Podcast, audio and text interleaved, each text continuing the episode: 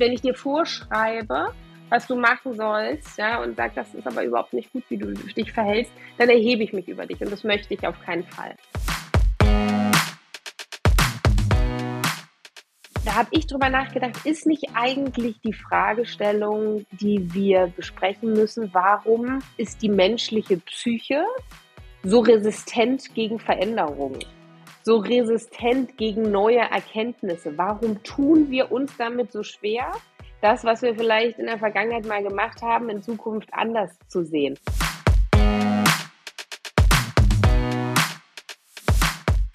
Hallo und herzlich willkommen zu einer neuen Folge von Strive Up Your Life. Heute zu Gast ist Anna Alex, Unternehmerin und Investorin mit Fokus auf Nachhaltigkeit und Klimaschutz. Und genau darum geht es auch heute im Gespräch. Zustande gekommen ist diese Folge auf eine etwas unkonventionelle Art und Weise. Was genau das heißt, wird unsere Herausgeberin Katharina Wolf später noch vor dem Interview erläutern. Thematisch setzen wir uns heute mit der Frage auseinander, was jeder und jede Einzelne zum Umweltschutz beitragen kann. Anna Alex hat hierfür einige sehr spannende Fakten und Statistiken mitgebracht. Sie erzählt uns außerdem, welche Motivationen es neben dem Umweltschutz zum Beispiel für den Verzicht von Fleisch gibt, weshalb sich auch heute noch Menschen von veganen Fleischalternativen angegriffen fühlen und warum uns der erhobene Zeigefinger in dieser Debatte nicht weiterbringt. Ich bin Hanna Andresen und hole euch, wie immer, zu Beginn der Folge erst einmal mit ein paar Zahlen, Daten und Fakten sowie Infos zu unserer Gesprächspartnerin ins Folgenthema rein. Und damit geht's jetzt auch direkt los. Werbung unser heutiger Partner kann etwas ziemlich Außergewöhnliches, äh, nämlich nichts. Und das kann er sogar ziemlich gut und das auch schon seit 1998. Die Rede ist dabei von Lichtblick, einem Energieversorgungsunternehmen hier aus Hamburg und tatsächlich auch Strive-Partner seit der allerersten Ausgabe. Das finden wir natürlich besonders super, denn Lichtblick setzt sich für den klimaneutralen Lebensstil ein und dabei auch konsequent auf nichts, also keine CO2-Emissionen. Zero, null. Das auf den eigenen Lifestyle zu übertragen, klingt natürlich erstmal nach einem Riesenhaufen Arbeit, ist aber eigentlich ganz einfach. Denn Lichtblick liefert euch alles, was ihr dafür braucht. Klimaneutrale Wärme, smarte Lösungen für mehr E-Mobilität und natürlich auch Ökostrom. Dieser ist auch wirklich zu 100% grün und nicht grau, also zu 100% aus deutscher Wind- und Sonnenenergie. Mehr zu guter Energie und dem klimaneutralen Leben gibt's unter lichtblick.de und die Seite verlinken wir euch auch gerne nochmal in den Show Notes. Werbung Ende.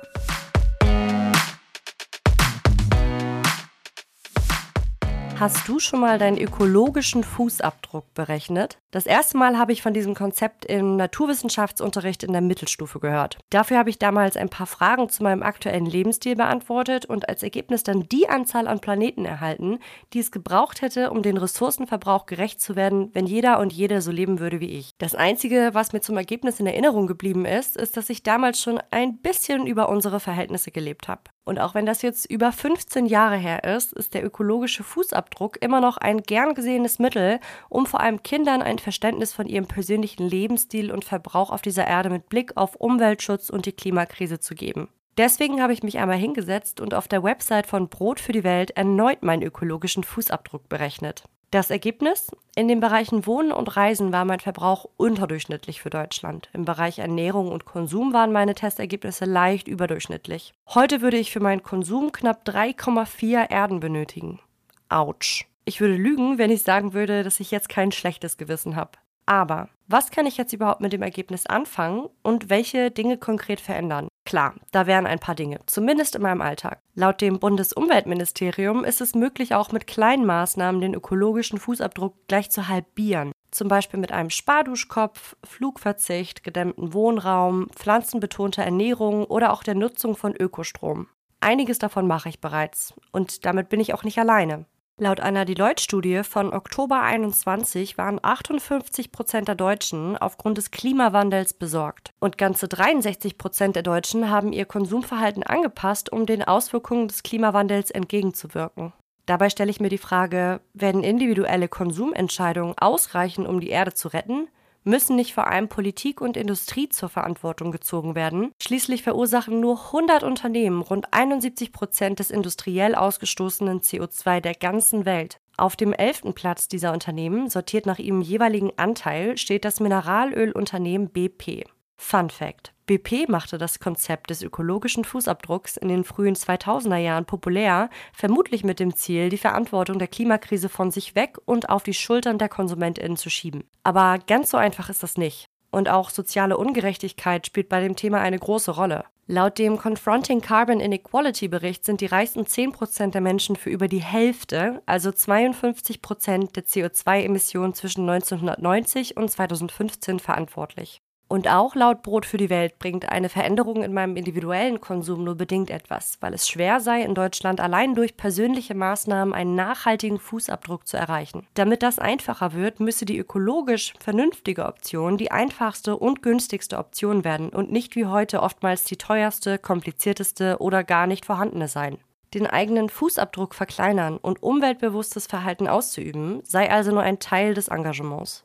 Der andere Teil sei es, den eigenen politischen Handabdruck zu vergrößern und in der Schule oder im eigenen Unternehmen, in der Gemeinde oder in der Politik auf einen Wandel einzuwirken. Das klingt für mich jetzt erstmal nach einer gesunden Mischung, die jeder und jede beachten kann.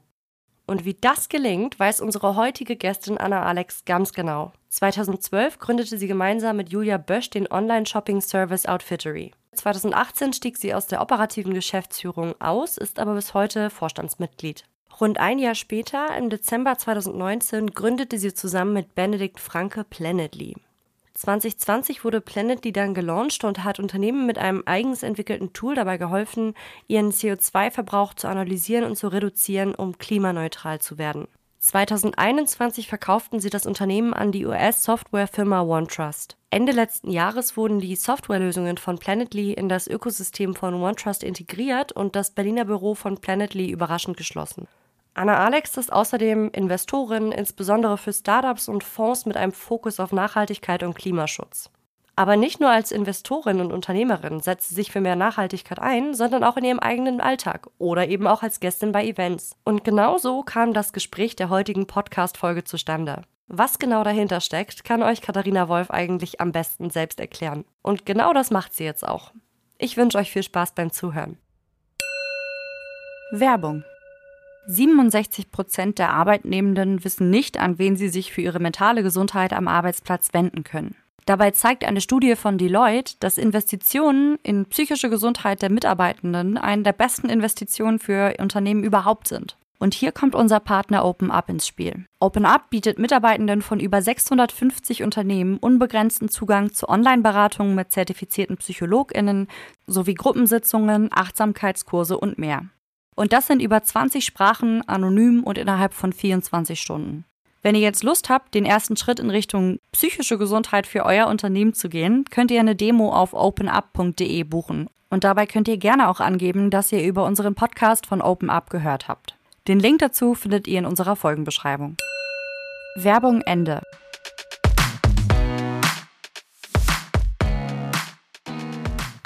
Hallo und herzlich willkommen auch von meiner Seite zu Strive Up Your Life. Diese Folge ist etwas ganz Besonderes. Sie hat nämlich einen äh, besonderen Entstehungshintergrund. Deswegen braucht es eine kleine Einleitung. Anna Alex und ich kennen uns schon tatsächlich seit Jahren, auch schon während ihrer Gründung von Outfittery. Ähm, und ich schätze Anna sehr. Abgesehen davon, dass ich sie auch ein bisschen bewundere dafür, was sie alles geschaffen hat. Anna schrieb mir nach unseren äh, wirklich tollen Strive Awards im letzten Jahr, im September, eine Mail, ähm, dass sie die Strive Awards sehr genossen hätte, dass sie es aber schade fand, dass wir Fleisch serviert haben. Also zur Erklärung muss man sagen, fairerweise haben wir natürlich eine vegetarische Alternative angeboten, ähm, aber wir haben auch Fleisch serviert. Und ich bin ganz ehrlich mit euch, ich bin im ersten Moment echt wütend geworden.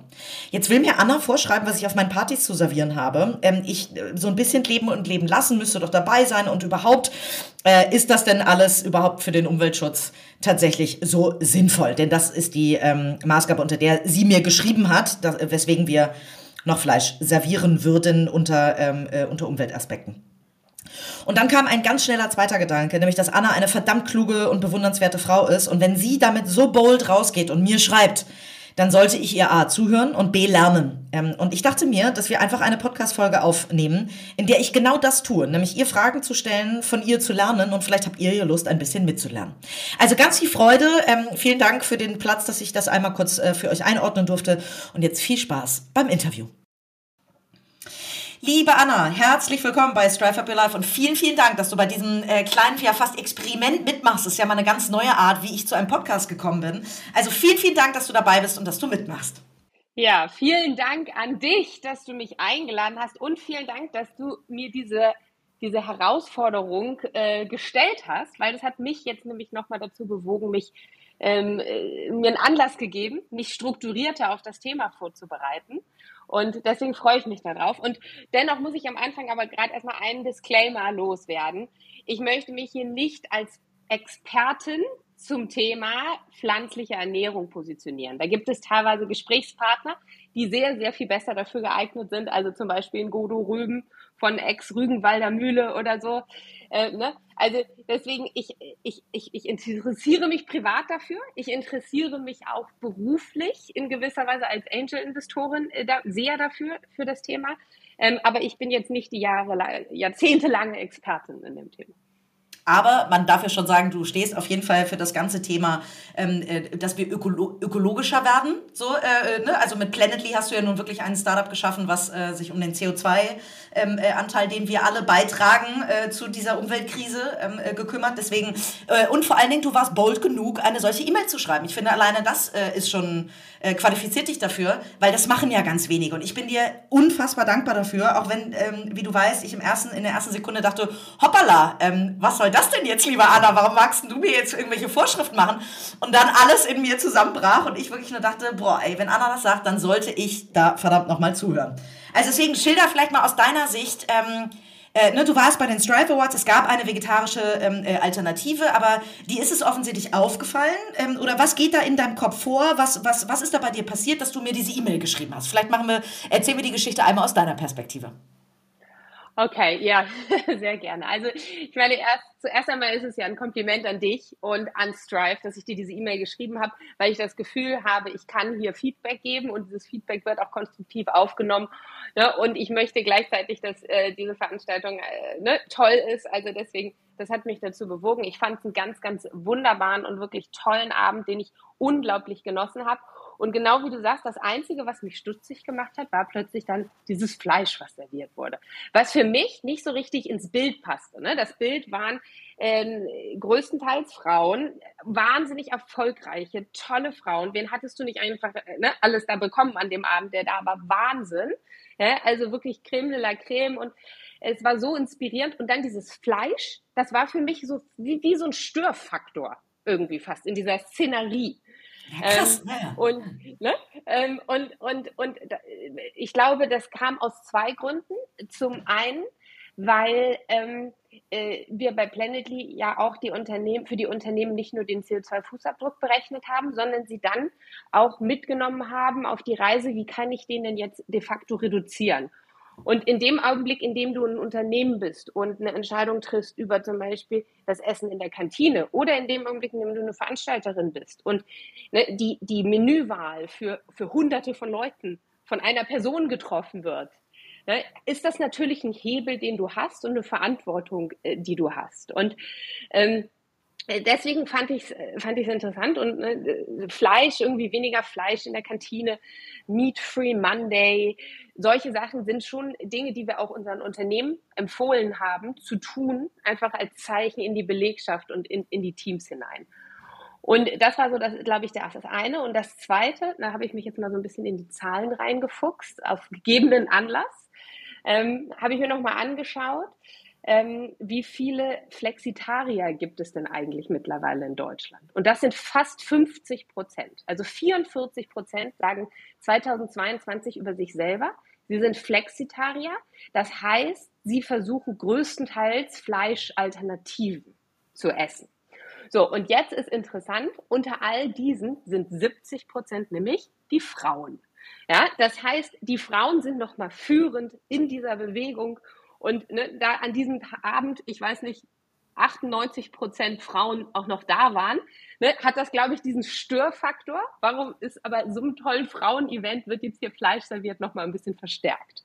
Ja, super. Danke für die äh, Zahlen und auch für die Herleitung. Ähm, auf wie vielen Events erlebst du das denn schon, die du besuchst? Also es ist, glaube ich, äh, man muss ein bisschen die Startup-Szene in Berlin einmal sich angucken und dann vielleicht nochmal den Rest der Bevölkerung. Ähm, äh, da ist ja natürlich, die Startup-Szene ist halt innovativ und deswegen auch bestimmt bei ein, zwei Themen ein bisschen weiter vorne mit dabei. Aber wo, wie häufig erlebst du schon, dass es äh, ausschließlich vegetarische und vegane Varianten gibt und gar kein Fleisch mehr? Also ich bin natürlich in der Startup-Szene unterwegs, das ist meine Welt.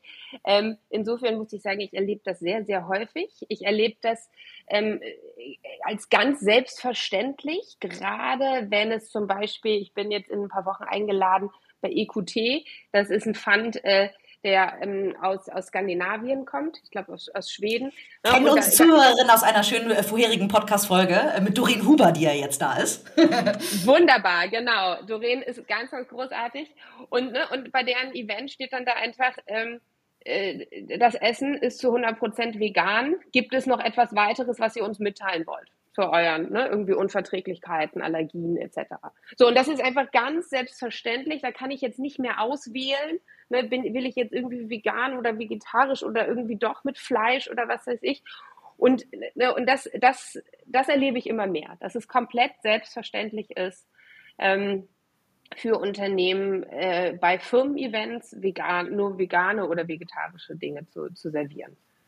Ja, spannend, okay. Aber also hast du es auf, weil so bei Corporate Events, so Events, wo ich bin tatsächlich, also wo, wo ich auch öfter mal bin, ist das halt überhaupt nicht gang und gäbe. Und ehrlicherweise ähm, war ich überrascht von der Selbstverständlichkeit, mit der du diese Mail geschrieben hast und habe im Endeffekt mich selber fast ein bisschen geschämt, dass ich diese Selbstverständlichkeit, ähm, äh, also nicht nur für mich selber, dass ich diese Selbstverständlichkeit nicht habe, ähm, weil wie gesagt, kann man auch immer von einer anderen Warte aus betrachten, sondern auch ein bisschen dafür, ähm, äh, dass das in der Gesellschaft noch gar nicht angekommen ist. Ähm, wir haben jetzt über das Fleischthema gesprochen. Also ich habe mich auch ein bisschen vorbereitet, habe allerdings leider ähm, meistens nur alte Zahlen gefunden. Ich glaube, da bist du besser präpariert. Aber wir können uns ja mal zusammen vorwagen. Also, was habe ich mir angeguckt? Ähm, nämlich um zu schauen, ist das Thema Fleisch denn das Entscheidende bei der, äh, bei der ganzen Ernährung? Also ich habe gefunden, dass wir in, äh, tatsächlich beim, beim Thema Essen, also ein Kilo Rindfleisch produziert 15 Kilogramm Treibhausemissionen. Obst und Gemüse hingegen nur eins, also 15 Kilogramm versus ein Kilogramm. Jetzt kommt aber das, was, wo ich sage, äh, da müssten wir eigentlich wahrscheinlich nur noch vegan unterwegs sein. Milch und Käse zum Beispiel scheint auch nicht so richtig gut zu sein. Ähm, also wenn ich mir zum Beispiel Butter angucke, hat das 23 Kilogramm, also sogar mehr als Rindfleisch. Käse 8,5 Kilogramm, die Hälfte ungefähr von, von Rindfleisch.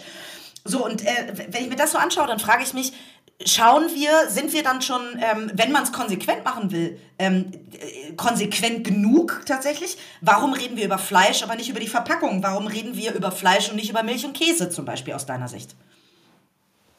Ja, ähm, sehr gute Frage. Also genau, es gibt ja, vielleicht um mal ein bisschen so eine Klammer drumherum zu machen, es gibt ja verschiedene Motivationen, sich vegan oder auch vegetarisch zu ernähren. Und ich glaube, die eine Motivation ist die Umwelt die Umwelt zu schützen. Darauf gehen wir jetzt gleich ein. Die zweite Motivation ist das Tierwohl. Check. Die dritte Motivation ist die eigene Gesundheit. Da habe ich auch ein paar spannende Zahlen gefunden, die ich gleich nochmal teilen möchte. Cool. Und, äh, ne, und die vierte Motivation ist eigentlich so ein bisschen, naja, andere Sachen schmecken halt schon so wahnsinnig gut. Also ne, es gibt einfach unglaublich gute pflanzliche Alternativen heutzutage. Wenn wir mal mit den Umweltaspekten anfangen, ähm, dann hast du vollkommen recht, dass ähm, Parmesan zum Beispiel, also Hartkäse, hat einen sehr hohen CO2-Fußabdruck, ist eigentlich vergleichbar mit Fleisch.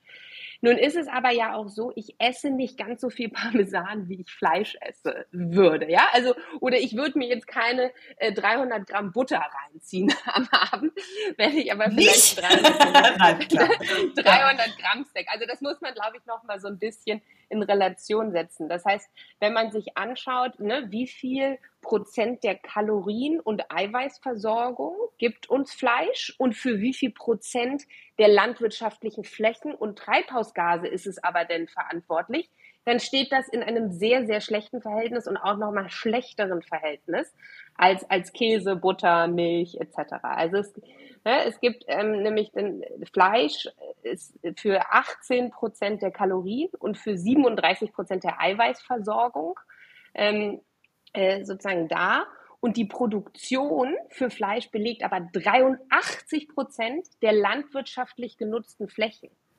Ja, ja, weil wow. da ja. natürlich ganz, ganz viel angebaut wird, was den Kühen, Schweinen dann zum Fressen gegeben wird. Ja, also das heißt, da steht, stehen jetzt nicht auf 83 Prozent der Fläche stehen, stehen jetzt die Kühe, aber das, der Großteil unserer Agrarerzeugnisse wird als Tierfutter verwendet damit nachher da dieses Fleisch rauskommt, was wir dann essen können.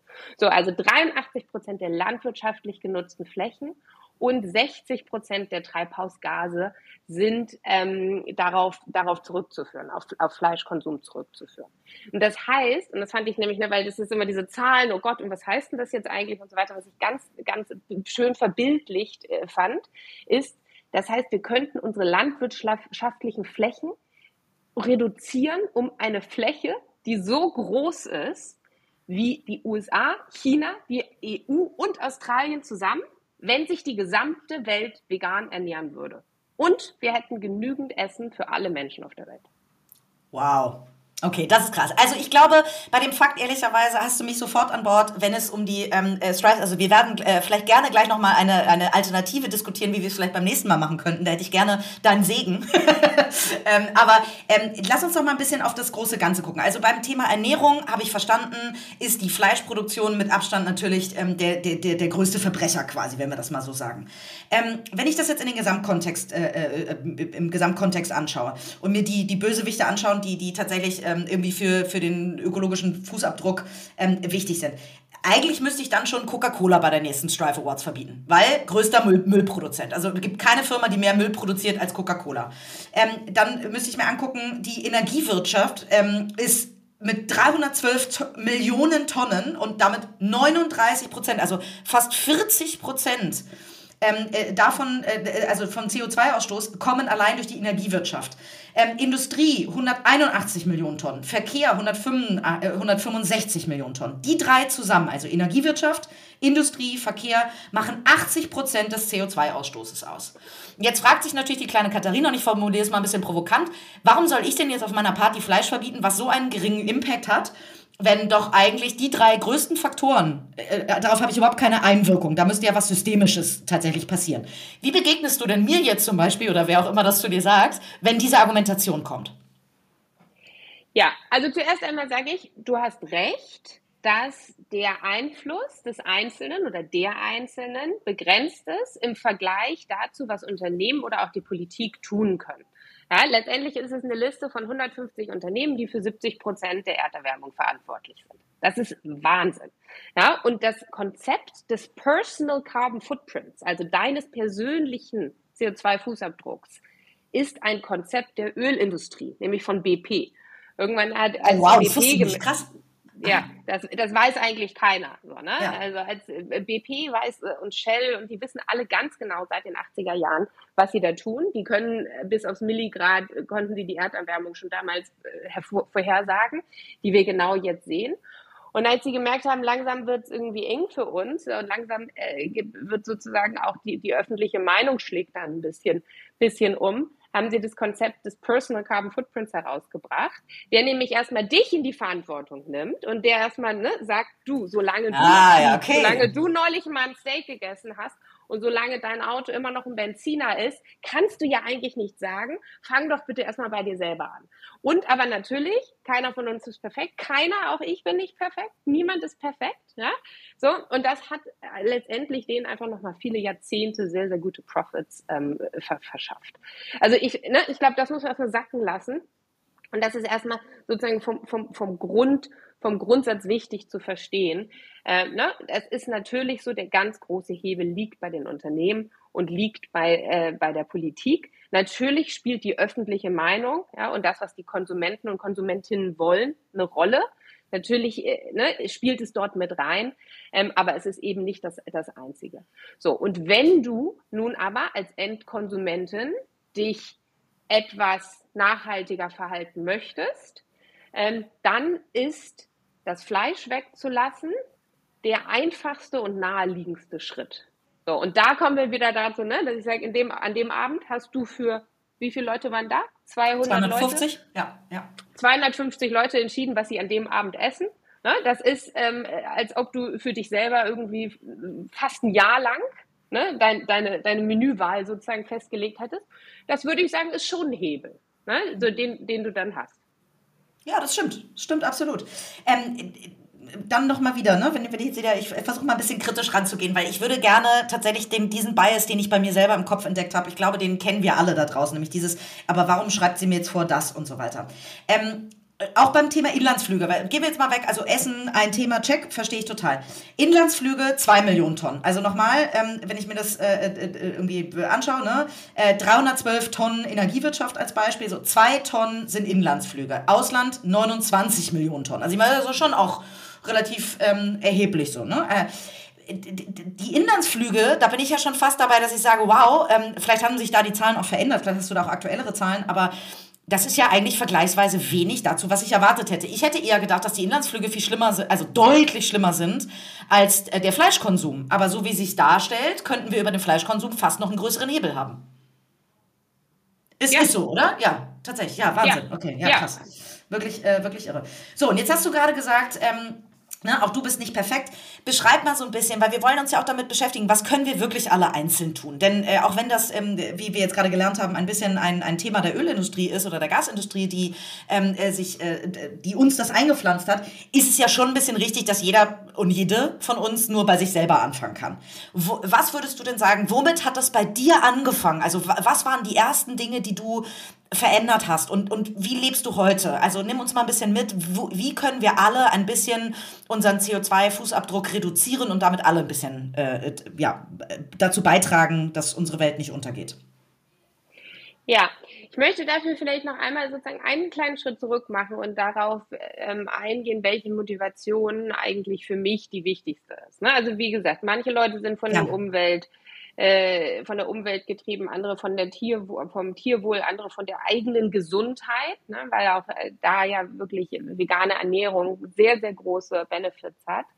Ähm, und gleichzeitig möchte ich ja aber auch irgendwie nicht so, also ich bin da auch nicht religiös auf diesem Thema, ne, das was ich jetzt sagen muss. Sonst würden wir nicht diskutieren. So, sonst würden wir nicht diskutieren. Ja. Und ich, ich, ich sehe auch natürlich, dass es da auch noch ganz andere ähm, äh, Glaubenssätze gibt, ne, die ich überhaupt gar nicht, gar nicht jetzt irgendwie per se verurteilen möchte. Ich habe in Vorbereitung auf unseren Podcast gestern ein interessantes Experiment gemacht. Nämlich, ähm, als ich in der Deutschen Bahn saß, im Bordbistro, habe ich in Vorbereitung extra eine vegane Currywurst gegessen und musste dann sehr schmunzeln, als der Herr am Nachbartisch gesagt hat, er würde bitte explizit keine vegane Currywurst. Und ich habe so gemerkt, wie den dieses Thema so getriggert hat, dass ich da jetzt eine vegane Currywurst bestellt habe. Und dann wollte er explizit nicht vegan. Das hat den so richtig, das hat den so richtig getriggert. Und da hast du ihm ja doch nicht mal vorgeschrieben, dass er es dir nachmacht. Nee, ja, überhaupt spannend. nicht. Und dann habe dann hab ich mit der Dame aus dem Bordbistro ein bisschen darüber gesprochen und fragte sie, ne, wie sie das, weil die Bahn ja wirklich jetzt sehr viele pflanzliche Alternativen mit in ihr Menü aufgenommen hat, wie sie das empfindet, wie die Leute ne, da drauf schauen. Und sozusagen in der Nutshell hat sie mir gesagt, ja, es sind eher die Frauen, als die Männer, die, ähm, die, die zu pflanzlichen Alternativen greifen. Und ja, es sind auch eher die Jüngeren als die Älteren die das tun. Ne? Also es ist jetzt keine Überraschung, aber ich fand es jetzt schon nochmal gut, äh, so das, das von ihr, von ihr zu hören. So, ähm, warum mache ich das selber? Zum einen ist eine meiner Motivationen ganz klar, die Umweltbelastung zu reduzieren. Eine ganz große zweite Motivation ist bei mir aber auch das Tierwohl, was mir schon immer sehr, sehr am Herzen lag. Und ich durfte vor einigen Jahren, kurz bevor ich Planetly gegründet habe, bei einem Biobauern auf dem Land für ein paar Tage mal ein Praktikum machen. Ähm, der hat seine Kühe auf den Elbwiesen stehen und ich weiß, das sind die glücklichsten Kühe. Die hatten ein unglaublich glückliches Leben. Die sind nur draußen. Die kennen außer ihm keine Menschen eigentlich, die näher als 50 Meter oder sowas irgendwie an die, an die rankommen. So, und was ich erst da von ihm verstanden habe, ist, dass auch diese wahnsinnig glücklichen Kühe, wenn sie geschlachtet werden, zu einem Schlachthof gefahren werden müssen. Das sieht die Verordnung, die Schlachtverordnung so, und die Hygienemaßnahmen und Verordnungen so, so vor. Das heißt, auch diese glücklichen Kühe werden auf dem LKW geladen, werden häufig über hunderte Kilometer durch die Gegend äh, gekarrt. Dabei wurden sie in ihrem ganzen Leben lang eigentlich nicht bewegt, ja, weil die ihr Leben lang auf dieser Elbwiese waren, kommen in diesen Schlachthof an, der nach Tod riecht. Die wissen ganz genau, was da gleich kommt, was sie erwartet. Viele Kühe oder Tiere generell vom Schlachten sind so panisch, dass die Betäubungen nicht wirken ja, weil sich einfach alles in ihnen dagegen sträubt. Und als ich das verstanden habe verstanden habe, ach so, warte mal, auch Biofleisch von wirklich wahnsinnig glücklichen Kühen, auch die mussten einen unglaublich schrecklichen Schlachtungsprozess über sich ergehen lassen. Das war mir gar nicht so klar. Ja, und ähm, das hat mich schon sehr, sehr berührt, dieser Gedanke, und nochmal sehr, sehr zum Nachdenken gebracht. Weswegen ich jetzt auch mit einer Online-Stiftung, die ich gegründet habe, die heißt Wild and Free Animal Fund, Organisationen unterstütze, wie ProVec, wie the, ähm, Good Food Institute, äh, Humane League, die gegen die industrielle Tierhaltung vorgehen und für pflanzliche Alternativen sich einsetzen. Und ähm, das, das ist für mich eine der, der Hauptmotivationen. Also Umwelt, Tierwohl. Und bei mir als an dritter Stelle, muss ich ehrlich sagen, kommt erst die Gesundheit. Aber auch nur, weil ich mich damit gar nicht so im Detail beschäftigt habe. Und jetzt äh, für unseren Podcast habe ich mich gestern damit mal im Detail beschäftigt und muss sagen, also auch aus gesundheitlicher Perspektive gibt es eigentlich, ist es total abstrus, noch Fleisch zu essen. Ja, es, es erhöht es erhöht die, das Risiko für Herz-Kreislauf-Erkrankungen um, um 33 Prozent. Ähm, äh, ja, es, es, es macht einfach, es, es lässt einen noch viel häufiger äh, ne, Herzinfarkte haben und so weiter. Also es ist Wahnsinn, was das für gesundheitliche Auswirkungen hat. Also auch aus der Perspektive sollte, sollte man sich damit auf jeden Fall mal. Aber da muss ich eine Nachfrage eine, eine Nachfrage, weil also ähm, meine Mutter Bitte. ist Ärztin ähm, und weiß, hat die Weisheit natürlich auch nicht mit Löffeln gefressen, aber hat schon auch immer, als diese ganzen Diskussionen aufkamen, ja auch schon während, ne, ich bin jetzt 39, also auch während meiner Jugend hat man schon darüber diskutiert natürlich. Ähm, und hat immer gesagt, nee, ähm, sie hat sich sehr bewusst dafür entschieden, mich auf Fleisch essen zu lassen, ähm, weil da ja auch viele Nährstoffe äh, drin sind. Ähm, diese Nährstoffdebatte äh, höre ich immer wieder, so gerade für Kinder. Wie stehst du denn dazu? Weil ich habe da ehrlicherweise keine Zahlen, deswegen, äh, wie stehst du dazu vielleicht auch bei deinen eigenen Kindern? Genau, das ist natürlich was, was man hört, äh, was man, was man häufiger hört. Ich glaube auch für ne, die Ernährung von Kindern ist nochmal ist noch eine zweite, eine, eine andere Diskussion. Ähm, wenn es um die Ernährung von Erwachsenen geht, ist es aber definitiv so, dass es mit einer ausgewogenen veganen Ernährung mittlerweile möglich ist, all seine Nährstoffe zu bekommen, die man braucht. Ähm, und darüber hinaus eben noch ganz, ganz andere Gesundheitsbenefits mitzubekommen. Ne, wenn es jetzt irgendwie um die Ernährung von Kindern geht, auch da bin ich ehrlicherweise, habe ich auch die Weisheit nicht mit Löffeln gefressen. Ne? Also äh, was ich verstanden habe, was mir eine Ernährungswissenschaftlerin mal gesagt hat, ist, äh, dass das, ich meine, das ergibt ja auch Sinn. Milch ist irgendwie da, ist gut im, im Wachstum, das braucht man. Die Kinder müssen noch wachsen. Wir müssen nicht mehr wachsen. Alles, was bei uns wächst, ist ist ungesund, ne? Das sind dann nämlich irgendwelche Tumore irgendwie und so weiter. Du, aber da, da, ne, da, da, also da weiß ich auch nicht so, ne? Da gibt es in, ungefähr so viele, äh, ich glaube, irgendwie Studien und Meinungen, wie es Ernährungswissenschaftler äh, gibt. Aber wie habt du es selber? Also ähm, ist deine ganze Familie vegetarisch oder esst ihr sogar komplett vegan, also auch deine Kinder? Nee, wir essen nicht komplett vegan. Für die Kinder, wir essen größtenteils vegan. Wir ähm, probieren sehr, sehr gerne alle Fleischalternativen immer mal wieder aus. Ähm, und die haben sich wirklich in den letzten Jahren so wahnsinnig stark weiterentwickelt. Ne, also es gibt zahlreiche Firmen, die dabei sind. Jetzt gerade kürzlich habe ich ähm, veganen Bacon entdeckt von Billy Green oder vegane Schinkenwürfel, die wirklich fantastisch sind. Wir essen ähm, nur, äh, wir trinken Hafermilch, wir, wir essen die Rü ganze Rügenwalder Palette hoch und runter ähm, und da auch die Kinder. Ähm, ab und zu haben wir aber äh, trotzdem noch Milchprodukte. Wir essen Käse. Ja, wo ich äh, tatsächlich noch nicht die perfekte Alternative gefunden habe, besonders für Hartkäse, also sowas wie Parmesan. Ähm, und ähm, genau, so. Und ich versuche für die Kinder, ich, ich kaufe den Kindern auch ab und zu mal eine Packung Milch. Ja, dass sie eben, weil ich da selber so schwanke ne, und ich weiß, was richtig ist und natürlich meinen Kindern da auch keinen Experimenten aussetzen möchte. Will wahrscheinlich keiner. Ne, und einfach versuche äh, insgesamt auf eine, eine ausgeglichene Ernährung äh, zu achten. Fleisch essen wir selber in der Familie kaum. Eigentlich, eigentlich nicht. Ich, ich, kann mich nicht erinnern, wann ich das letzte Mal irgendwann Fleisch gekauft habe. Und trotzdem, was ich aber auch interessant finde, und das, das sagte der Godo Röben, eben der, der Erfinder sozusagen der Rügenwalder, des ganzen veganen und vegetarischen Bereichs irgendwie von, von, von Rügenwalder. Ähm, ne, es ist mittlerweile auch nicht mehr ganz so stark getrennt. Also es gibt jetzt nicht mehr die Fleischesserfamilien und die vegetarischen Familien oder so, ne, sondern äh, in, in so einem Kühlschrank, wenn man den mal aufmacht und mal so ein, so ein Snapshot von, von, von Kühlschränken, von Familienkühlschränken hat, dann ist da auch alles mit dabei. Ne, dann ist das, dann ist irgendwie die Tochter, die mit 13 schon anfängt und sagt, Mami, ich möchte jetzt keine Tiere mehr essen.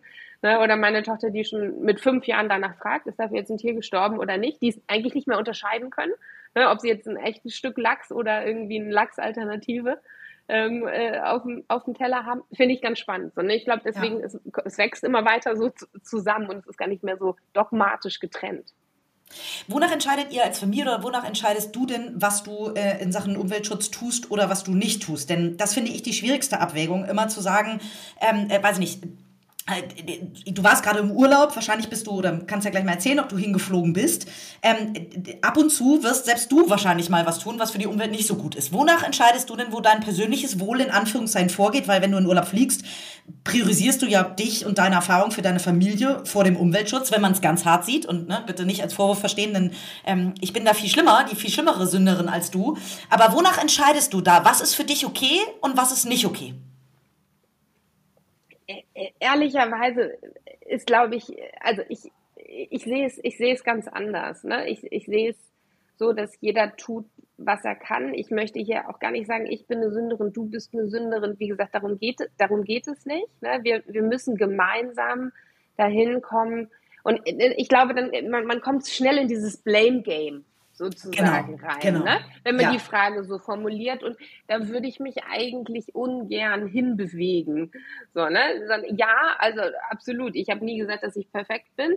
Ne? Irgendwie will ich auch überhaupt gar nicht sein. Ähm, darum geht es auch nicht. Ich habe mich trotzdem dafür entschieden, auch meine tägliche Arbeitskraft dem Thema Umweltschutz, Tierschutz, zu widmen, ne, die, die Aufmerksamkeit, die ich irgendwie bekomme, über das Thema zu reden, darauf Aufmerksamkeit zu lenken, aber eben nicht mit diesem erhobenen Zeigefinger.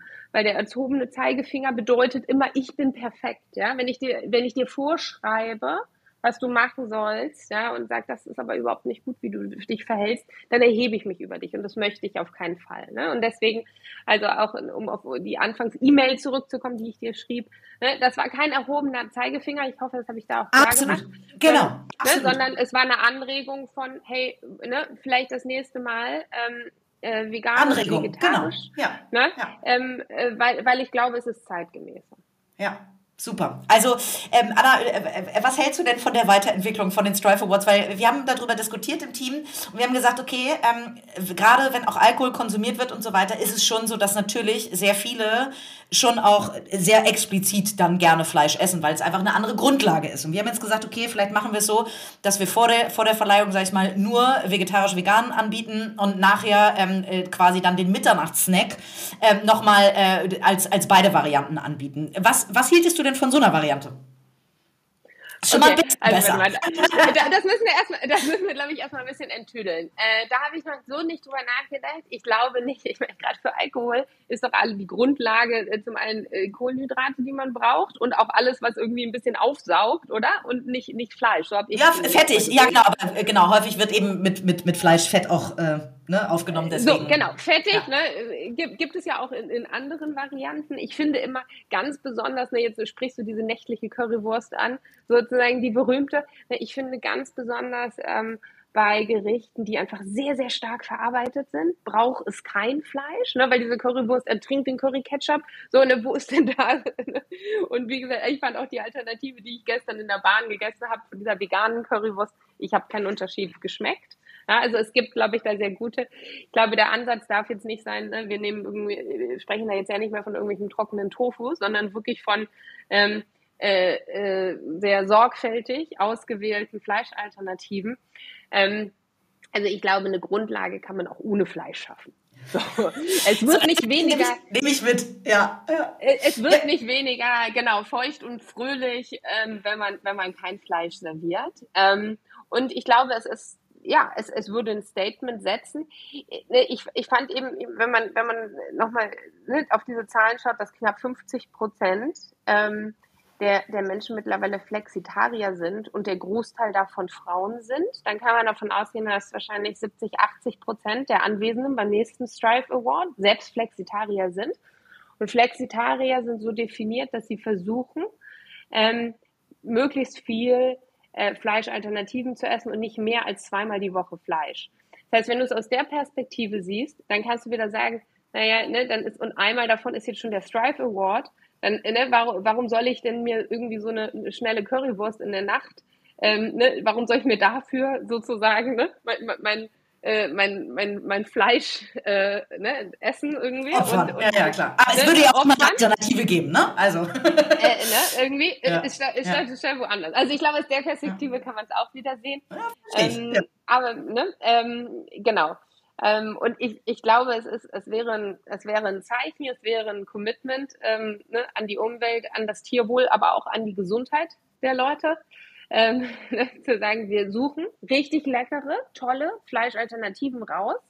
Ähm, und ihr habt sogar da auch nochmal die Möglichkeit, die Leute vielleicht zu inspirieren. Ähm, ne, was, wie gut geht es denn schon? was die dann mitnehmen auf ihre Awards, in ihre Unternehmen. Du hast so tolle Menschen da, die teilweise Riesenkonzerne leiten, ja, oder wirklich eine große Schlagkraft in der Wirtschaft und damit auch Einfluss auf viele, viele Menschen haben. Und ne, dieses, dieses Forum zu nutzen, ich glaube, das wäre ein starkes Zeichen. Und ich würde tatsächlich auch in Frage stellen, dass überhaupt jemand sagen würde, ich möchte explizit dort Fleisch haben. Da würde ich sehr, sehr gerne mal Zahlen zu sehen. Vielleicht machen wir eine kleine Umfrage dazu mal irgendwie auf, auf, auf LinkedIn oder so. Ähm, ich kann es mir ehrlicherweise nicht vorstellen. Ja, ich glaube, da, da äh, ist, äh, hast du eine Fehleinschätzung tatsächlich. Also es gibt ganz viele zum Beispiel, mittlerweile, die drehen das um. Das finde ich auch schon sehr cool, dass man sagt, wir servieren ähm, vegetarisch. Wenn Sie gerne Fleisch essen möchten, kreuzen Sie bitte an, sodass man es proaktiv ankreuzen muss. Ähm, ne, so, also wie viele geben es wirklich zu? Ja, genau, wie viele geben es wirklich zu, ist die eine Frage. Und wie hoch ist die Dunkelziffer, die tatsächlich sagen, ich würde lieber Fleisch essen? Denn äh, ich bin ganz ehrlich, an manchen Tagen geht mir das so, dass ich sage, heute ist ein Tag und ich konsumiere auch, äh, bin auch eine Flexitarierin, versuche nur einmal die Woche Gelingt mir nicht immer, aber zweimal die Woche schaffe ich meistens nur Fleisch zu essen. Ähm, äh, aber ja. Aber liebe Anna, mit der Verantwortung weißt du, hast du mich. weißt du, was ich, was ich ganz interessant finde? Weil ich glaube, als ich so ein bisschen drüber nachgedacht habe und es einfach so klare ähm, Vorteile hat für die Umwelt, für die eigene Gesundheit, für das Tierwohl, sich vegetarisch oder vegan zu ernähren, ähm, vor allem vegan, da habe ich drüber nachgedacht, ist nicht eigentlich die Fragestellung, die wir besprechen müssen, warum ist die menschliche Psyche so resistent gegen Veränderungen, so resistent gegen neue Erkenntnisse? Warum tun wir uns damit so schwer? Das, was wir vielleicht in der Vergangenheit mal gemacht haben, in Zukunft anders zu sehen. Ist und warum das geht nicht das so die interessante los? Frage? Und warum geht das so viel los? Ich bin 39 und ich habe mich jetzt schon zwei oder drei oder wahrscheinlich schon häufiger bei dem Satz ertappt, ähm, das war früher besser. Wow, wo ich immer denke, alte weiße Frau, liebe Katharina, ähm, fang mal an, wieder äh, irgendwie dein, dein Hirn anzuschalten. Also deswegen, liebe Anna, dieser Podcast, kann ich nur sagen, äh, ist meine Traumvorstellung davon, wie man Themen aufbereitet. Deswegen vielen, vielen, vielen Dank, dass du dich diesem ähm, äh, Podcast gestellt hast, beiden Fragen gestellt hast. Vielen Dank nochmal, dass du diese Mail geschrieben hast. Eine letzte Frage würde ich gerne noch stellen, weil wir ja auch immer ein bisschen über Lösungen reden wollen. Mhm wenn ich mir anschaue, eben, ne, also die, du sagst gerade, die Öl- und, und Gaskonzerne haben das irgendwann mal erfunden, den, den, den eigenen äh, CO2-Fußabdruck. Wer denn, ich meine, ich wüsste nicht, wie man es messen will, aber zumindest für Firmen könnte man ja sagen, es gäbe einen Deckel, den man erreichen darf und darüber hinaus muss man irgendwie zahlen oder man kriegt irgendwie subventioniert, ähm, wenn man es schafft oder so. Was hieltest du denn von einer solchen Idee oder gibt es das schon und ich habe es nicht mitbekommen? Genau, das, das, das gibt es schon. Also einige Firmen sind im regulierten Markt. Die haben dann einen Deckel, die ne, wird jedes Jahr reduziert, wie viel Emissionen sie ausstoßen dürfen. Für andere Firmen, deren Industrie noch nicht reguliert ist, da gibt es freiwillige ähm, Verpflichtungen, Die eine ist zum Beispiel die Science-Based Targets. Das heißt, du als Firma committest dich dazu, eine Firma zu sein, die auf das 1,5 Grad Ziel, mit dem 1,5 Grad Ziel konform ist. Ja, das heißt, wenn sich alle so verhalten würden wie du, dann würden wir es, würden wir es schaffen. Und darüber werden dann für dich als, als Unternehmen ein Reduktionspfad äh, definiert. Was musst du jedes Jahr reduzieren? Und darauf kannst du dann auch und, und soll, musst du dann auch reporten, was habe ich de facto geschafft und was habe ich noch nicht geschafft. Und da gibt es dann einen Sinn, natürlich bei den größten Hebeln als erstes anzufangen. Ähm, ne, also umstellen auf Grünstrom, aber eben auch äh, ne, irgendwie sich mal das Essen in der Kantine anzuschauen, wenn, wenn man eine Kantine hat, ne, oder irgendwie andere, andere Dinge. Da gibt es dann große und kleine Hebel, die zusammenwirken. Also es ist, das, das ist de facto so. Mhm, aber es ist ja viel noch freiwillig. Also einige gibt es klar, aber es äh, ist viel freiwillig und da haben wir ja auch bei der Frauenquote gesehen, wie gut das in der Freiwilligkeit funktioniert oder ob es dann doch leider irgendwann mal ein Gesetz dafür braucht, was es verankert. Ganz genau. Es ist, es ist viel freiwillig, allerdings sind, äh, ist, ist jetzt ja nun die erste äh, Regulatorik, ähm, die ins Spiel kommt, dass die Unternehmen zumindest erstmal reporten müssen. Ja, also das fängt ab nächstem Jahr an ähm, alle Unternehmen mit über 250 Mitarbeitenden oder 40 Millionen Umsatz müssen ihren CO2-Fußabdruck reporten. So, und das Reporting ist der erste Schritt, um dann im nächsten Schritt auch sagen zu können, und jetzt müsst ihr dann auch reduzieren. Also, das heißt noch im Vergleich zu vor drei Jahren äh, greifen da mittlerweile die Gesetze und die Regulatorik und das ist auf jeden Fall ganz, ganz wichtig. Ja, du sprichst die Frauenquote an, ne? das hat, die hat gezeigt, äh, man, man braucht das auf jeden Fall. Es ist ein Zusammenspiel ähm, äh, zwischen, zwischen Politik, zwischen äh, irgendwie und der, der Wirtschaft und da, da müssen alle an einem Hebel, an einem Strang ziehen. Super. Anna, vielen, vielen, vielen Dank für deine Zeit, für die Insights, für die tolle Diskussion. Lass uns da im Diskurs bleiben. Ähm, äh, und bitte schreib weiterhin E-Mails, wenn, wenn dir irgendwas bei uns auffällt und gern auch bei anderen, ob sie das Feedback haben wollen oder nicht. Ich glaube, das macht unsere Welt besser. Damit machst du unsere Welt ein Stückchen besser. Deswegen vielen, vielen Dank. Danke, dass du das Feedback so gut aufgenommen hast und gleich einen ganzen Podcast darum gemacht hast. Und ich hoffe, äh, ja, wir konnten hier ein bisschen das Thema von mehreren Seiten beleuchten. Absolut. Und bei den nächsten Strive Awards äh, rocken wir dann wieder zusammen. Wahrscheinlich dann bei vegetarischer Küche. Danke, liebe Anna. Danke. Dieser Podcast wird herausgegeben von Strive Publishing GmbH und produziert von Aufwellenlänge. Dir hat diese Folge gefallen? Sehr gut. Dann abonniere unseren Podcast und gib uns, wenn du magst, eine Bewertung. Im besten Fall natürlich eine gute. Wir freuen uns außerdem sehr, wenn ihr unseren Podcast auf Social Media teilt und die Kanäle des Drive Magazine verlinkt. Bis zur nächsten Folge.